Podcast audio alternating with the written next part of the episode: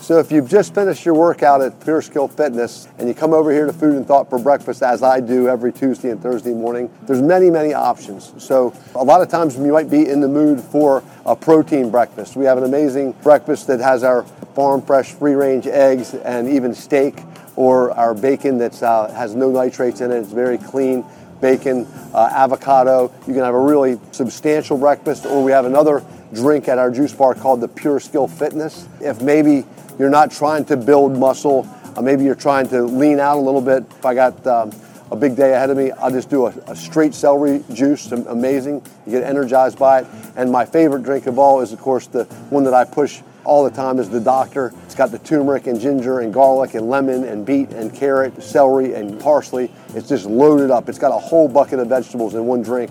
And the energy that you feel after consuming just a regular 16 ounce glass of that can sustain you for the rest of the day. So uh, come here after you get done working out. We got lots of great things to put and fuel your body to continue with your healthy lifestyle.